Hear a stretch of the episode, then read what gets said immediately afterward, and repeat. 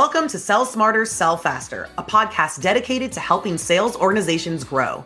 Each week, we discuss proven sales enablement strategies and real life examples with experts and thought leaders from across industries. I'm your host, Dani Buckley, Vice President and General Manager at LeadG2, a sales performance agency.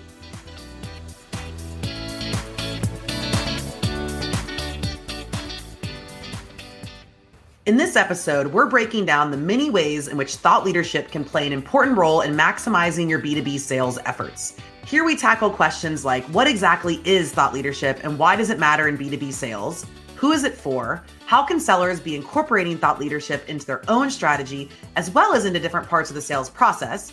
How do you go about measuring the ROI of thought leadership?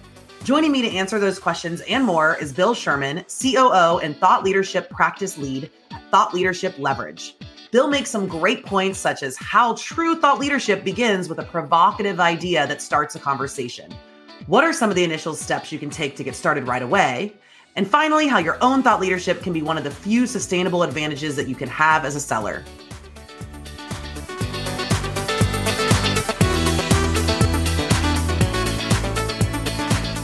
Great. I am so excited to get started. Bill, thanks for joining. How are you doing today? I'm doing well. Great to be here, Dani. Yeah, uh, we have a lot to talk about, so let's jump in and um, just to kind of get us uh, everyone acquainted with you. Can you tell us a little bit about your background and just kind of what really drives your expertise and passion for thought leadership, which is what we're talking about today? Yeah, so I stumbled into the world of thought leadership some 20 plus years ago and have worked with individuals and organizations that are trying to use thought leadership to influence how people think, how they act, how they create impact. And often for an organization, that's how you sell, how you yeah. inform buyers what it is that is in the range of possibility, not just today, but in the future in terms of mitigating risk, finding new opportunities, or taking advantage and making more productive. Great. I love it. Um, so I think, you know, I feel like at this point, it's fair to say that most folks, probably most of our listeners, know by now that thought leadership is important. They've heard about it, they're maybe doing it, they understand it to some extent. Um, but I do think I often hear folks that are saying maybe it's not quite right for them, or this isn't totally a fit for their business, or they don't really see why. So, can you share a little bit just more about the why thought leadership matters and who it's right for? Yes. So let me frame this. So if thought leadership is taking ideas to scale to produce impact, right? Then it's hard to say it's not right for anyone who has an idea, whether that's an individual or an organization. What we've seen over the last, say, four years, maybe five, is that the organizations that are using thought leadership, especially in the sales process, has evolved. It used to be that it was professional services primarily that would mm-hmm. focus on thought leadership because you're selling consulting services, you're selling basically smart people, right? And how do you demonstrate that they're smart? Thought leadership. But more and more organizations are recognizing we need to showcase the really smart people that we have and the points of view that we have within the organization and get that out to our buyers. And so you've seen over the last four, five years, Fortune 500 setting up actually a formal function for thought leadership. Not that they have to be the smartest people in the room, but making sure that those ideas get out through sales channels, through marketing. I've seen mid cap organizations saying this is going to be our differentiator for how we go to market because we can't be as big as the big organizations, but we can show we think more agilely. Yeah. And then I've seen startups as well, where startups say, hey, we've got either VC funds and we're trying to grow and accelerate and we want our voices heard, or some of those startups that have an eye on an IPO they're saying we want to make sure we get the best valuation when we go public.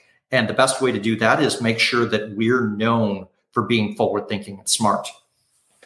Great. Yeah. So I'm thinking now, I'm just like actually kind of um, want to even take a step back and make sure that folks really know what we're talking about. I love that you keep using the word ideas, right? Like mm-hmm. there, I think some folks think thought leadership is I share articles on social media. Right, right which is nice to do and, and valuable. But I think there is a line of like what actually makes someone a thought leader. And, and it is more about being proactive in sharing your ideas, your opinions, things like that. Um, and it sounds like you agree. So I would love to hear your thoughts on like how you would further kind of define it, but also if you could give a couple examples of what, you know, a business leader or or a salesperson, what actually kind of like actions would they take that is thought leadership? Sure. So let's distinguish between content marketing and thought leadership. That's yeah. probably the easiest place. Content marketing typically leads immediately towards a product conversation. You may be informing, but it's really tied to product marketing or solutions based marketing. Thought leadership is getting your target audience, one, aware of who you are if you want to build your brand and visibility, two, getting them to raise their eyes from the next step in front of their feet and to think about, you know, 6, 12, 18 months, maybe 3 to 5 years depending on your field and your organization, what's possible, what do I need to prepare for? So, an idea at its core isn't a business book, it isn't a white paper, it isn't even an article. An idea is really simple. An idea at its core is a sentence, maybe two, that is a little bit provocative. It gets someone to stop, either through their scroll feed on LinkedIn or in a conversation, go, hmm, I haven't heard that before. I'm not even sure I agree with you, but you know what? Tell me more. I want to understand a little bit more. And thought, thought leadership begins with that provocative idea that opens conversation. And then you can start making the case. You can provide stories, data, examples, case studies, references, all of those things that start to prove your point of view, right? Yeah. But it begins with that little nudge. Have you thought about it this way? Love it, love it. What a great way to define it. And and it's it's risky, right? It's scary. Mm-hmm. That's why it's not everybody is a thought leader because it's people are scared to sometimes make a statement. Um, and maybe you might change your mind. Maybe it might open up a discussion. And I think that's part of it too is being open minded to the conversation that can happen around um, these these statements or opinions. And to your point, you can do a couple different things. You can advance an existing conversation. So if people are talking about a subject in your field, what's your point of view? What is something that's not being talked about but is related? That's one way to do it. Or you can open a topic that needs to be talked about but isn't on people's radar in yeah. your field. Okay. And those are two different ways of becoming active in thought leadership. The easier one is joining an existing conversation and pitching a penny or two. Yeah. The harder one is when you say, no, I disagree. Here's something that we need to be talking about that's not being talked about.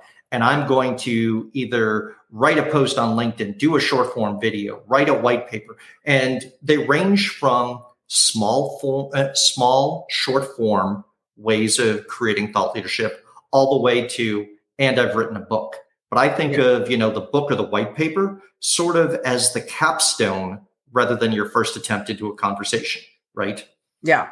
Great. I love it. Okay, so let's let's shift a little bit to focus on like actual B2B sales and, and sales. Absolutely.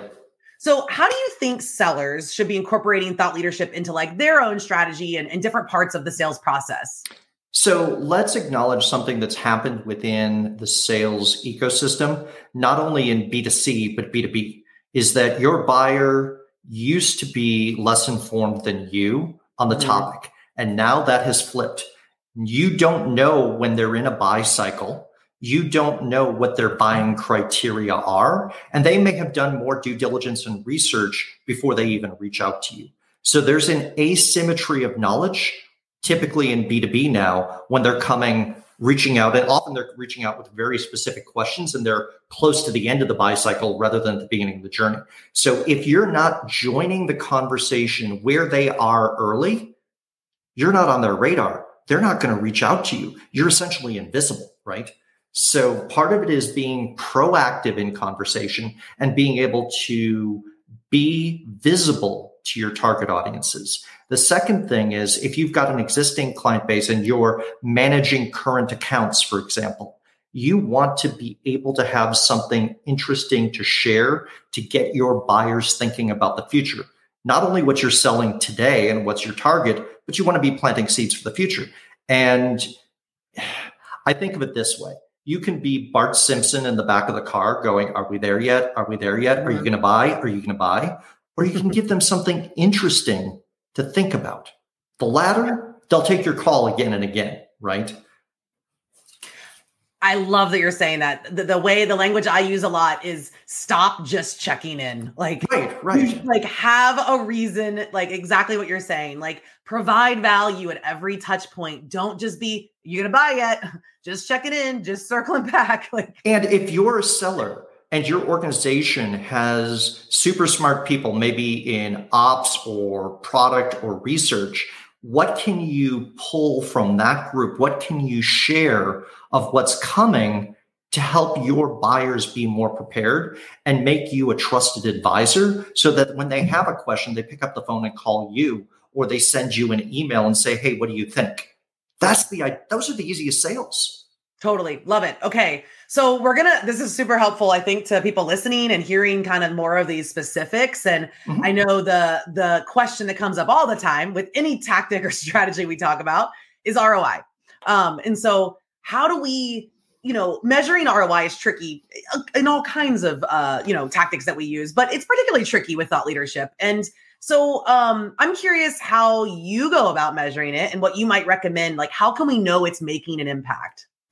So, the way that I recommend most organizations, you probably have thought leadership going on in your organization already. Somebody is doing thought leadership on social or speaking at events or writing a paper. That happens, right? What happens is it's sort of ad hoc and impromptu, and there's no tracking for it. And so if you're not tracking what's being done, it's really hard to attribute anything from either pre-sales or sales evangelism or even attribution towards a sale, right? So I recommend starting with a crawl, walk, run approach. Mm. The first thing is start tracking it, even if it's just simply in an Excel spreadsheet. What's being done? Who are you talking to? Where did you engage either on a one-to-one in a sales conversation maybe with a senior level buyer or maybe you spoke at a conference or you made a presentation? Great start tracking those things. The next step then is tying it to actually moving through a sales pipeline right? And thought leadership often has a longer and indirect sales cycle because you're educating your buyers but what you'll start hearing is, hey, I've been following you or I've been listening to your podcast for a long while. Now's the right time for me to reach out because we're ready to buy. Mm-hmm. And you get the, what I ascribe as the old radio approach of long time listener, first time caller. You will get those. You start tracking those and you're like, wow, these were people who were tuned into us, but we didn't even know they were listening to us. Right. And then finally, the most sophisticated way is if you're at if you're using something to manage the sales cycle of moving through the pipeline you set up a formal process of what gets shared when and then you can start seeing did they open it? Did they look at it? Did they engage with it? And then you can start making some informed choices around attribution and percentage attribution. And if a sales lead hasn't become a qualified opportunity, how do you nudge it? Or if an opportunity gets stuck, how do you move it forward? Sometimes through thought leadership. Great. I love it. Those are such good examples. And a couple things just to like comment on. I love that you, I mean, I think at the end, what you're pointing to is using technology right that we can and should and that's that's a you don't necessarily have to right away and um, that's not the only way but uh but there's a lot of value and there's a lot of software and, and different tools out there that can actually help with attribution um, so I think that's great. And I also um, love the, the, the exact example of someone saying, "Oh, I've been listening to you." You know, um, that's happened to me a couple times where we've actually been either I've been on or one of our salespeople has been on a sales call with a brand new prospect that we've never talked to. Is like, "Oh yeah, I've listened to the Sell Smarter, Sell Faster podcast. Didn't even realize it was us." And what um what a kind of initial raving uh you know connection to have where they're like i've listened to this person found value in in this company and what they're providing and now i'm talking to you and so that's well, those and the big ones that what's we love. even really cool on that is when they start quoting you back in the first call and you're like wow you have been tuned in you're yeah. already thinking the way that I've been setting things up and framing, it you takes less education from the buyer perspective because your buyer is pre-qualified, they've identified their need, and they're coming to you to help craft a solution. Yeah. Great. I love it. So hopefully some folks listening are starting to think, I need to take some action. What can I do? Mm-hmm. Um, and so, so what would be so? What would be some initial kind of just first steps that you would recommend? Easy, uh, just kind of hit the ground running kinds of things that folks can start to do. So I'll give a few starters, but I'm also going to underscore something that I think is absolutely essential. Okay. Number one, you need to have discipline to this. You hmm. can't say, "Hey, I'll do thought leadership for a month." or I'll make one post or two posts. This has got to be something you're willing to commit to for a period of time, six months, a year, on a consistent cadence. Okay. The second thing that I would say in terms of easy things is it's okay to start small. Start on LinkedIn, right? Make a post once or twice a week, or even go simpler, start commenting on people uh, on people's posts and engaging with them to advance an existing conversation. And you can then take those comments and turn them into posts yourself, right?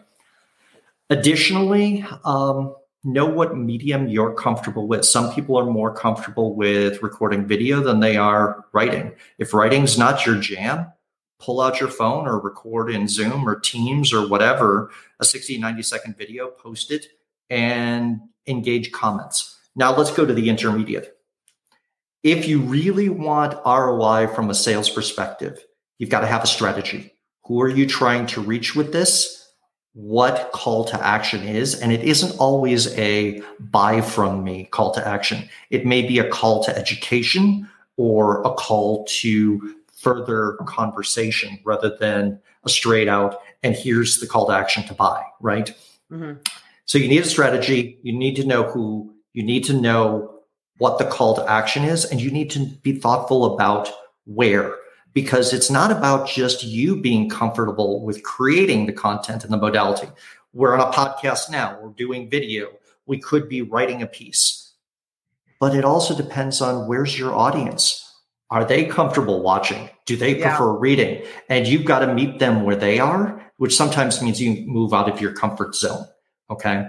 Yeah. But the easiest way that I've found is give yourself a 30 day challenge. I've, I've challenged people and say, put a topic out for conversation each day. It doesn't have to be big. It doesn't have to be a new idea every day. It's okay to repeat. Most businesses really only need one to three big ideas at a time, and they can run with them for three to five years. And so, as you start making it relevant to your target audience, how it fits their needs, their opportunities, their pain points, you find you have plenty to, to take and post. The other thing I do is I keep a small set of post-it pads by my desk. If I have a turn of phrase that I use that I really like, or an insight when I'm explaining something or answering a question to a live customer, I will write it down. And guess what? That becomes part of my posts on social media. I will also write down a question where we all have this, where you answer a question in real time, but your answer is sort of like a C plus as you think about it. And then an hour later you've got the a level answer right? Yeah. and you're like man i wish i said that right? So instead what i do is i'll write that a level answer on a friday and say hey i was thinking about this. Here's the reply i sent to you. And oh by the way i put it on social media as well because if one buyer asked that question more probably have two I love that. And I'm so glad you mentioned the the just like like taking notes in real time for ideas because I think that's where people get a lot, stuck a lot. They sit down like, I'm gonna be a thought leader right now. Mm-hmm. like, what do I want to post? And I know I'm guilty of it too. And I sit there kind of staring at a blank screen or document. And really, pages are I've deadly. Gotten, yeah, like just getting that habit of, or and sometimes I even go back through old emails and I'm like, let me see what are some of the things. And so I love that. Um, so much good stuff in there, Bill. Thank you.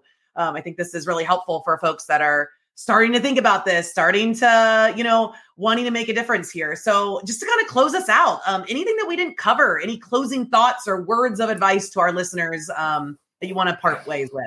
Yeah, one of the things that I would say is thought leadership is one of the few sustainable advantages that you can have as a seller, as an organization. That reputation for being forward thinking and someone that they can trust to show them what the future will bring is invaluable and it serves you for not only filling the pipeline today, but for years to come. Love it. Great. Well, thank you so much for your time. It was a pleasure chatting with you. And um, be sure, those listening, you can connect with Bill um, in our show notes. We've got contact information, Bill. I'm sure you're happy for people to reach out, connect. Absolutely. And I do a podcast as well. So if you want to hear from other people at different stages on the journey practicing thought leadership, you can listen in and hear their stories as well. Great. And we'll be sure we link to that in the show notes as well. So thank you, everybody, for joining us. We look forward to seeing you on the next episode of Sell Smarter, Sell Faster. And until then, happy selling.